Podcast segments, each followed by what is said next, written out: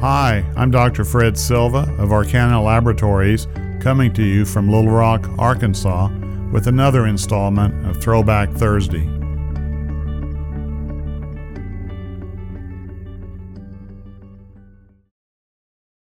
Guess who's in the audience? You never know. They always say you should know your audience before you speak, so you can tailor your talk to the members of the audience. But once in a while, there is a person in the audience who, rather than you, maybe should be giving the talk. Here are a few personal examples. At the end of the first week of July, that's an important date as you'll see, I was giving my first talk to the Division of Nephrology at the University of Texas Southwestern Medical School, Parkland in Dallas, a great nephrology division. And in the old days, we had carousels that held 80 Kodachrome slides.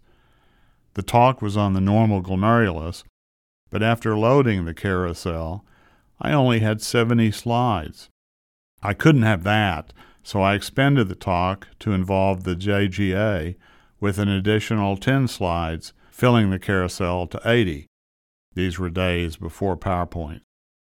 I got to the 71st slide, and a hand went up from the 30 or so people in the audience. It was a small hand from a person I did not know, but one of the greatest, if not the greatest, questions I had ever heard. I looked at the small young woman, thinking she was a rotating medical student, and answered as best I could. I got to slide number 72, and even a greater blockbuster question from her. If she had any idea how great a question it was, I was frankly gobsmacked. Then, out of the corner of my eye, I saw a couple of nephrology fellows I knew, with a range from wry smiles to almost laughing at me. So I walked over to this young woman and asked, in proper terms, Who in the heck are you? Her answer was, I'm Dr. Josie Briggs. Josie Briggs was one of, if not the world's expert on the JGA. She would eventually become the head of the NIDDK at the NIH. So I handed her the microphone and never presented the JGA again, just in case. Second example Art Cohen and I were giving a short course in renal pathology at the USCAP, and just before the course started, Art leaned over and said to me, You see who's in the audience? I said, No. To which he said, Well, Karen Sorger. I asked, Who in the heck is Karen Sorger? And what really concerned me was his response. Well, you're giving the post infectious glomerulonephritis talk, aren't you? You should know, Art said. Now, really worried. Art replied that she had just written on the different immunofluorescent forms of post infectious glomerulonephritis, as it was called at that time, I had no time to go to the library, so when we got to that part of the lecture, I walked up to her, handed her the microphone, and let her talk. Another time with Art, I leaned over the podium, not realizing that the microphone was live, and said, The only thing worse than having to give this talk after lunch is sitting through it, Art. The best laugh I got through the whole session. I guess you're always live. Another example Dr. Pirani and I, well, he did most of the work, I just carried the papers, started the Columbia Physicians and Surgeons Medical Diseases of the Kidney postgraduate course. That is now the longest running postgraduate course, over 40 years, at Columbia.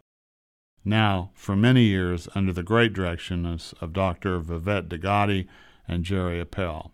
Anyways, during the Q&A session while on stage, we noticed for the first time Dr. John Harrington, a quite famous nephrologist from Boston and one of the founders of the Nephrology Forum in Kidney International.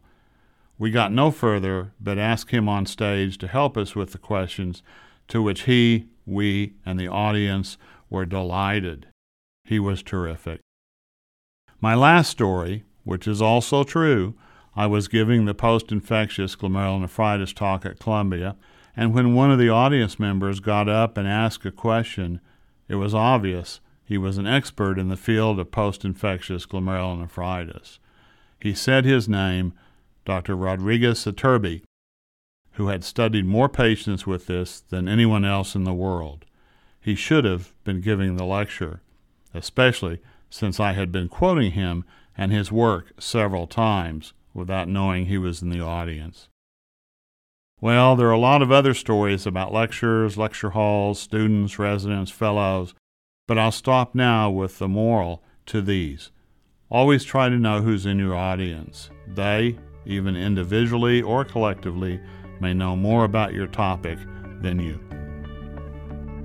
Thank you for listening. This podcast and more can be found in the iTunes and Google Play stores.